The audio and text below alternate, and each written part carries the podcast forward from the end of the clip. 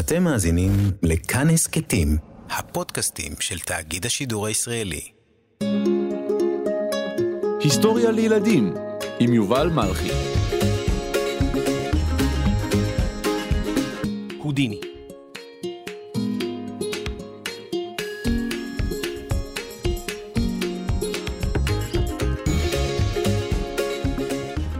שלום ילדים, היום אספר לכם על קוסם שביצע מעשי קוסמות ותרגילי החלצות שחלקם היו מסוכנים מאוד. שמו הארי הודיני.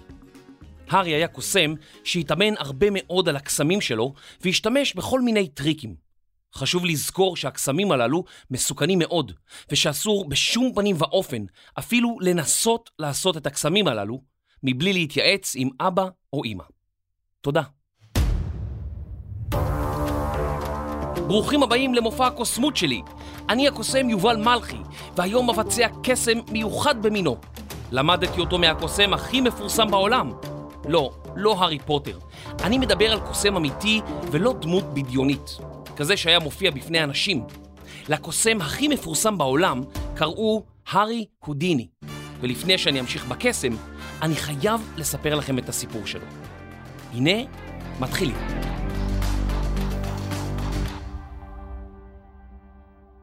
הרב מאיר וייס ואשתו סיסיליה חיו בעיר בודפשט באמצע המאה ה-תשע עשרה, המסתיימת בשנת אלף תשע מאות. היו להם שישה בנים ובת אחת. בדומה למשפחות יהודיות רבות באירופה של התקופה, גם משפחת וייס חוותה קשיים כלכליים ואפליה מצד האוכלוסייה המקומית בשל היותם יהודים. בשנת אלף שמונה מאות שבעים ושמונה היגרה משפחת וייס לארצות הברית, עם תקווה גדולה להתחיל בה חיים חדשים. הם התיישבו בעיירה אפלטון שבוויסקונסין, שם הפך הרב וייס לראש הקהילה היהודית. אריך וייס, אחד מילדי המשפחה, היה בן ארבע כשעברה המשפחה לוויסקונסין. הוא אהב לשחק עם אחיו הגדולים ונהנה להתחרות עמם בכל מיני משחקים. כדי להרשים אותם, אריך הקטן ביצע תרגילי גוף שלמד מהקרקס הנודד שהגיע לעיירה. כך הפך בגיל צעיר ללוליין מוכשר שמסוגל לבצע תרגילי גמישות מיוחדים ואף לקפוץ ממכשיר הטרפז בקפיצות נועזות. כשהופיע בפני חברים הוא קרא לעצמו נסיך האוויר. לרוע המזל פוטר הרב וייס מעבודתו כרב קהילת אפלטון. המשפחה עברה לעיר מילווקי, אך גם שם לא שפר או השתפר מזלה. משפחת וייס עברה מדירה עלובה אחת לאחרת, נעזרה בתרומות מהקהילה היהודית, ואריך הצעיר הפסיק את לימודיו והחל לעבוד כמצחצח נעליים ומוכר עיתונים.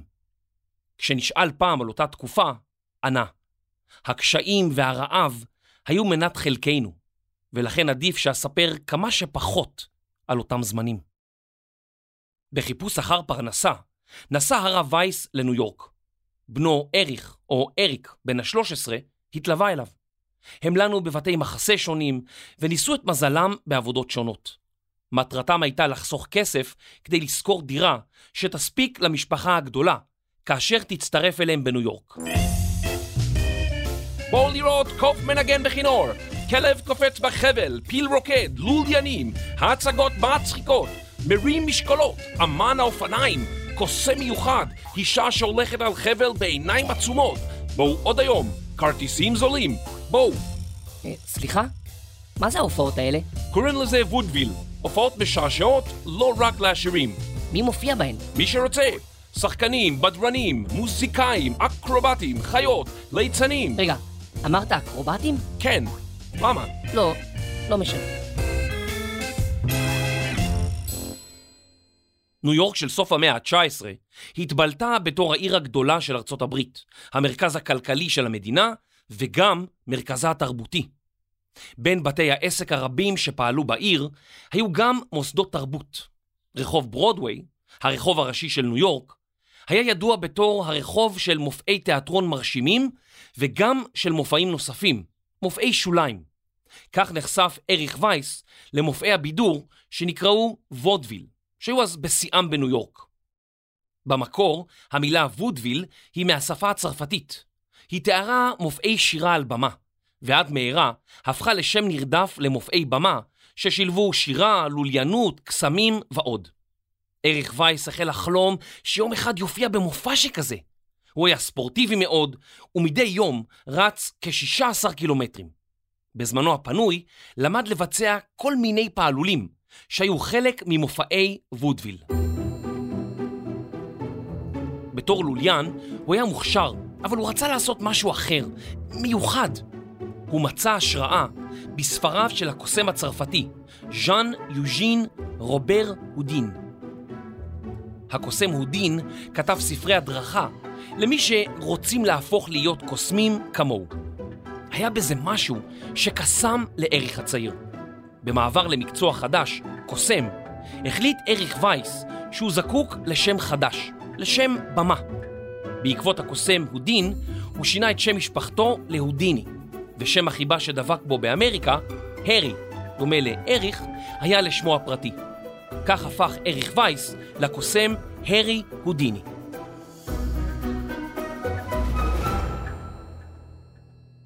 בתחילה הופיע הארי בכל מיני הופעות רחוב ובקרקסים למיניהם. ואיך לומר, הוא לא היה הקלף הכי גבוה בחבילה. במשך שמונה שנים הארי ניסה וניסה להופיע על הבמה, אך ללא הצלחה מיוחדת. בזמנו החופשי למד הארי על מנעולים והזיקים, כיצד הם בנויים, כיצד ניתן לפתוח אותם, וכיצד ניתן להכין מפתחות להזיקים. זמן קצר לאחר שפצח בקריירת הקוסמות, הכיר הודיני את הרקדנית ביאטריס, או בס רונר, בת למהגרים מגרמניה. לאחר שלושה שבועות של היכרות, הם החליטו להינשא. השניים היו לזוג לא רק בחייהם הפרטיים, אלא גם על הבמה. הם קראו לעצמם ההודינים, והעלו מופע קוסמות משותף בערים שונות ברחבי ארצות הברית. באחד הימים נכנס הודיני לתחנת משטרה מקומית, והראה לשוטרים כיצד הוא משתחרר מהזיקים. הידיעה הגיעה לעיתון, והודיני הוזמן להיות הקוסם שפותח מופע מול קהל. תוך זמן קצר הוא הפך לקוסם בעל שם. הוא עשה דברים שאיש חוץ ממנו לא עשה. קוסמות הוא מקצוע שבו אמן מעטל בצופה. אני בעצמי עברתי קורס בקוסמות לפני כמה שנים, והקסם הראשון שלמדנו היה להעלים מטפחת. הקוסם שם על האגודל שלו אגודל חלול בצבע אור מפלסטיק. הקהל אינו יודע את זה. מבחינתו לקוסם אין כלום ביד. הקוסם מנופף במטפחת, מקפל את האגודל, ובתוך כף היד מוריד את האגודל מפלסטיק. אז הוא מראה שהוא דוחף את המטפחת לכף היד, בעוד שהוא באמת דוחף את המטפחת לאגודל מפלסטיק, ואז מלביש את האגודל בחזרה על האגודל שלו. כשהוא פותח את כף היד, אין זכר למטפחת. היא פשוט נעלמה. הקהל בהלם. קסם טוב הוא קסם שבו אתם שואלים את עצמכם, איך הקוסם עשה את זה? קסם הוא תרגיל שמאתגר את הדמיון שלנו. הקוסם מראה לנו עד כמה בלתי אפשרי לעשות משהו, ואז מצליח לעשות אותו. כשהמופע של ההודינים עלה במסגרת מופעי הוודוויל, מצא הודיני השראה מקוסמים אחרים. באחד המופעים הוא ראה צמד קוסמים שעוזקים את עצמם באזיקי ידיים, בתוך קופסה גדולה עם כלי נגינה. כשנסגרה הקופסה, החלה המוזיקה להתנגן מתוכה. אך כשהקופסה שוב נפתחה, צמד הקוסמים ישבו בתוכה, כאילו הם עדיין אזוקים. הקהל צעק בהתלהבות, וכל אחד שאל את חברו, איך הם עשו את זה? הודיני הבין מיד שהקוסמים השתחררו מהזיקים, ניגנו בכלי הנגינה בתוך הקופסה, ואז החזירו לעצמם את האזיקים. הוא התחיל לחשוב, בעצם החלק הכי מרשים הוא ההשתחררות מהזיקים. את זה הקהל בוודאי ירצה לראות, לא? הוא לא שיער עד כמה הוא צדק.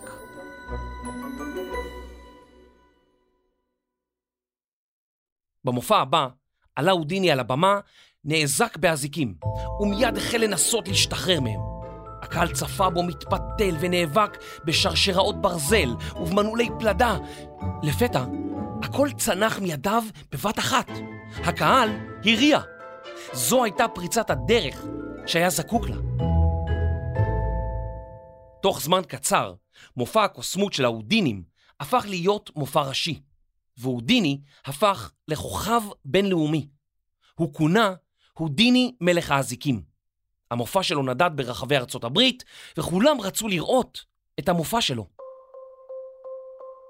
בשנת אלף תשע מאות הפליגו הודיני ובס לאירופה. כשהגיעו ללונדון גילו כי אף לא מופע אחד רצה לארח את הודיני. השניים היו שבורי לב. לאחר כמה שבועות הצליח הודיני להשיג מבחן במה. ההתלהבות הייתה גדולה, ועד מהרה זכה הודיני במופע משלו. במהלך המופע הוא נחלץ מאזיקים שונים, ביצע קסמים בעזרת קלפים, וכמובן את קסם הארגז הנעול. במהלך המופע הודיני נקשר בחבלים, והוא הוכנס לתוך שק שנקשר גם הוא. בס אשתו סגרה את התיבה ונעמדה עליה. שקט הסתרר בקהל. או אז הרימה בס וילון שכיסה את הארגז ואותה. כעבור כמה שניות נשמעו שלוש מחיאות כפיים והווילון נפל. עתה עמד הודיני על התיבה. הוא ירד, פתח את התיבה, ולתדהמת הקהל, עתה בס שכבה בפנים, קשורה מאחורי גבה בתוך שק קשור. רוצים לדעת איך הם עשו את הקסם הזה? תכף אגלה לכם. הקהל בלונדון התלהב עד כדי כך שהודיני ביצע את המופע שלו בתיאטרון בלונדון במשך חודשיים רצופים. לאחר מכן הגיעו הארי ובס לערים נוספות רבות. בברלין ביקר הודיני במטה המשטרה החדש. השוטרים בדקו אותו מכף רגל ועד ראש, כפתו אותו באזיקים ושמו מחסום על פיו. הם הניחו את הודיני על הרצפה וכיסו אותו בסדין. לאחר כמה דקות הרים הודיני את הסדין, חופשי לגמרי. השוטרים טענו כי אין להם הסבר כיצד הודיני פתח את המנעולים מבלי לפגוע בהם. הודיני הפך לסנסציה עולמית. בכל עיירה שאליה הגיע, ביקש הודיני מהמשטרה המקומית לכלוא אותו בתא המעצר. ביום המחרת דיווחו העיתונים, הודיני הצליח להיחלץ. תרגילי ההשתחררות של הודיני עשו רושם כביר על הקהל, משום שהם נראו בלתי אפשריים. הוא תיאר בעריכות את המנעולים והשרשראות שינסו למנוע ממנו להשתחרר. הוא הציג אותם לראווה, ולאחר שנאזק ונקשר, היה ניגש לקופסת עץ גדולה. הקהל היה במתח. רגע, מה קורה איתו? אין סימנים לתזוזה. אוי ואבוי, אולי משהו קרה לו. איזה מתח. הודיני הוא כלוא בפנים כבר המון זמן, ואז המכסה עלה, והודיני יצא מהקופסה כמנצח, משוחרר מהזיכרון. הודיני היה אומן. הוא למד את כל סוגי האזיקים, ובחגורתו החביא מפתחות שונים. החגורה שלו נעה על ציר והייתה מסתובבת בנגיעה. כשהיה מגיע לעיירה חדשה, מישהו תמיד דאג להביא אליו את האזיקים המקומיים, וכך ידע הודיני איזה מפתח להחביא בחגורתו או איך לפתוח את האזיקים הללו. כמובן, כל מי שצפה במופע שלו לא ידע דבר אודות מפתח, ורבים ראו בו כבעל יכולות על אנושיות. הסוד שלו היה להתכונן היטב. אתם בטח רוצים לדעת כיצד הודיני ובס ביצעו את קסם התיבה. הודיני היה אומן של קשרים ומנעולים, והוא התאמן במשך שנים רבות. הוא ידע לקשור חבל כך שיראה קשור היטב, אך למעשה משיכה אחת והחבל היה נפתח קלות. בקסם קפץ הודיני החוצה דרך דלת צדדית בתיבה, ובס השתחלה פנימה. אז הודיני הוריד את הווילון, ובזמן שהקהל מחה כפיים בהתלהבות, בס קשרה את עצמה, נכנסה לתוך השק ומשכה חבל מבפנים שהידק את הקשר מבחוץ. השניים התאמנו על הקסם הזה שוב ושוב, עד שידעו לבצע אותו בכמה שניות בודדות. חמש שנים לאחר שהחלו את מסע ההופעות שלהם באירופה, חזרו הודיני ובס לארצות הברית. כעת הוא היה מפורסם ועשיר. הוא קנה בית חדש והזמין את אמו ואחיו לגור עמו בבית החדש. פחות מ-עשרים שנים לאחר שעבר לניו יורק עם אביו, חסר כל, היה הודיני לאחד הבדרנים המפורסמים ביותר בעולם. הודיני היה מבוקש מאוד, וכיוון שלא יכול היה להיות בכל המקומות בבת אחת, הוא שכפל את המופע שלו. אחיו תיאודור הפך לקוסם הרדין, הוצמדה לו עוזרת, וגם הוא החל להופיע מול אולמות מלאים.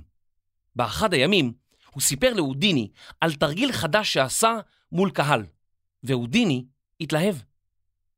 באותם ימים נהגו לקשור אנשים שהיו עשויים לפגוע בעצמם, בקוטונת שהיו מלבישים מקדימה וקושרים מאחור, כך שהמטופל לא יכול היה להסירה או להזיז את ידיו. היא כונתה גם קוטונת משוגעים. המונים באו לראות את הודיני במופע חוצות בטיים סקוואר שבמרכז העיר ניו יורק. הוא הולבש בקוטונת משוגעים, רגליו נקשרו, ואז הוא עלה לגובה של עשרים מטרים באוויר באמצעות מנוף, כשהוא תלוי במהופך. הודיני הצליב את ידיו, לקח שאיפה גדולה ומשך את בד קוטונת המשוגעים, כך שלמעשה היה לו מרווח רב להזיז את ידיו בתוך הקוטונת.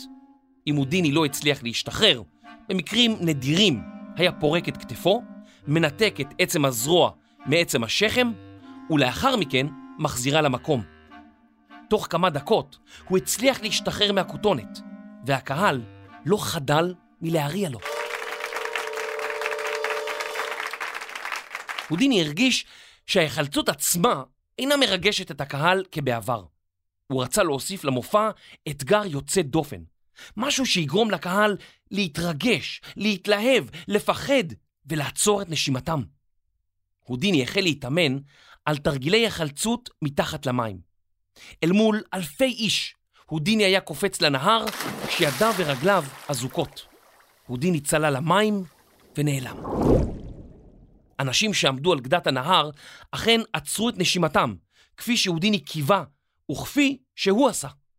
תוך זמן קצר יצא מן המים, והוא מנופף באזיקים שמהם הצליח להשתחרר. אל הבמה באולם המופעים הוא הביא מיכל מים גדול, ולעיתים קדים גדולים בהם יחסנו בעבר חלב. רגע לפני שנכנס למיכל, היה הודיני מבקש מהצופים לקחת נשימה עמוקה ולהחזיק את האוויר. הודיני נכנס אל המיכל ומים נשפכו החוצה. היה ברור לכולם שהמיכל מלא לגמרי במים. ידיו של הודיני הוסמו באזיקים, והוא נכנס למים. המכסה נסגר, וננעל בעזרת מנעולים רבים. איך יוצאים מדבר שכזה? קוסמים הם גם שחקנים טובים, ויכול להיות שהודיני מתח את הקהל, בכך שאולי הראה כאילו הוא חושש להיכנס למיכל, למרות שהוא ידע מראש שהוא יצליח להשתחרר. הקהל חשש יחד איתו ועצר את נשימתו. להיות כלוא במיכל קטן שכזה, בלי אוויר. הצופים בקהל היו במתח. האם הוא יצליח להיחלץ? האם יטבע? תוך זמן קצר הצופים נאלצו לשאוף אוויר. הם החלו לדאוג להודיני. כמה זמן כבר אפשר להיות מתחת למים? זה היה נראה להם תרגיל נועז. או אז הוא רם וילון כדי להסתיר את הכד מעיני הצופים. זה כבר היה יותר מדי. מה אם הוא לא יצליח להיחלץ? כעבור דקה, דקה וחצי, שתי דקות, חלק מהצופים כבר התחילו לקרוא לעוזרי הבמה, ללכת ולשבור את מיכל המים, כי אולי משהו ישתבש. תצילו את הודיני! כעבור כמה דקות, הווילון הופל. ומאחוריו עמד הודיני על הבמה, רטוב כולו. מיכל המים שממנו הצליח להיחלץ עדיין היה נעול במנעולים. הקהל הנלהב זיקה אותו במחיאות כפיים סוערות. הודיני נראה להם כקוסם אדיר, ולא היה אף קוסם בעולם שהיה יכול להשתוות לו. אלא שקסמים הם אשליה. המיכל לא היה מיכל רגיל, אלא מיכל שנבנה במיוחד להופעה. המים שיצאו בתחילה השאירו מרווח בו הודיני יכול היה לנשום. המכסה לא באמת ננעל, זה רק נראה ככה. הווילון הסתיר את הודיני כדי לאפשר לו לפתוח בקלות את האזיקים המיוחדים, להרים את מכסה הקד ולצאת. אבל זה לא משנה, הודיני היה קוסם. בשנת אלף תשע מאות שמונה עשרה הודיני העלים פיל. הוא הכניס פיל יחד עם מאמנו לארון גדול, ירה ירייה מחרישת אוזניים, ולאחריה פתח את הארון. הפיל ומאמנו נעלמו. כיצד הוא עשה את הטריק הזה? קיימות כל מיני השערות, ויש קסמים דומים כיום, אבל אז זה נראה כמו קסם אמיתי. הודיני לא שכח את יהדותו, לאורך כל ימי חייו. גם כשהיה במסע הופעות סביב העולם, תמיד הקפיד למצוא בית כנסת ולומר קדיש לזכר אביו, הרב וייס. בזמן מלחמת העולם הראשונה, תרם וגייס כספים לארגונים יהודיים ולארגוני צדקה אחרים. להודיני היה תחביב מסוכן. הוא הציע לצעירים לתת לו אגרוף בבטן כדי שיראו עד כמה הוא חזק. אלא שפעם אחת, לאחר מופע, הגיע צעיר נלהב מדי. הודיני לא הספיק להכין את שרירי הבטן שלו, והאגרוף גרם לו לכאב רב. ייתכן והאגרוף גרם לו לחבלה, וייתכן כי הודיני לא היה מודע לדלקת חריפה שהייתה לו בתוספתן. רופא המליץ לו לנוח, אבל הודיני המשיך להופיע. יומיים לאחר מכן התעלף על הבמה, ולאחר המופע נלקח לבית החולים. הרופאים לא הצליחו להציל את חייו, והוא נפטר בגיל חמישים ושתיים. הוא נקבר בבית הקברות היהודי המכפלה, בקווינס, ניו יורק. חפציו האישיים של הודיני, וגם פריטים ממופעי הקוסמות שלו, מוצגים בכמה מוזיאונים ברחבי העולם, והשם הודיני הפך לשם נרדף לכל מי שמצליח להימלט ממצבים בלתי אפשריים.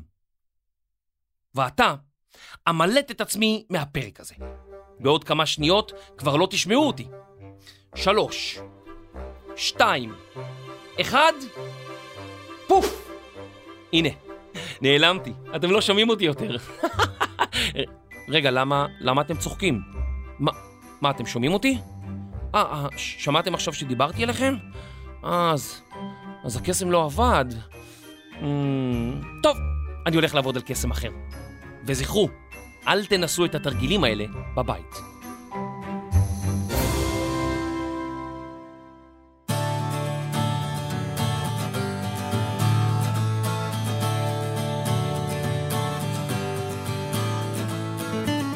אם אתם רוצים לדעת את הסודות הגדולים של הקוסמים, אתם יכולים להיכנס ליוטיוב ולכתוב הקוסם במסכה או הקסם הגדול של הקוסמים, ותמצאו שם המון סרטונים שמסבירים איך באמת עובדים הקסמים האלה. מחקר כתיבה ולוליין טרפזים, תומריני שלוש. עריכה, קריינות וקסמים בשידור, יובליני מלכי. עריכת לשון והוצאת כובע מתוך ארנב, דינה בר מנחמיני.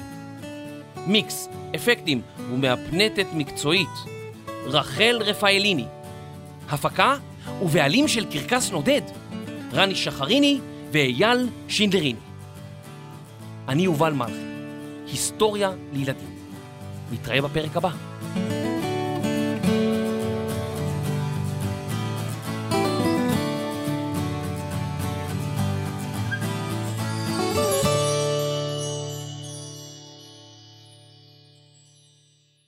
ילדים והורים יקרים, אם אתם אוהבים את העסקת היסטוריה לילדים, נשמח שתעזרו לנו. דרגו אותנו בכל חנויות האפליקציות, ברשימת הפודקאסטים של אפל, בספוטיפיי ובכל מקום שאתם יכולים לדרג אותנו. רוצים לדבר איתנו? כנסו לקבוצת הטלגרם שלנו, היסטוריה לילדים. רשמו לנו מה חשבתם, העירו לנו הערות, שילחו לנו הצעות לפרקים, ותוכלו להתעדכן בפרקים חדשים ובאירועים קרובים. תודה רבה.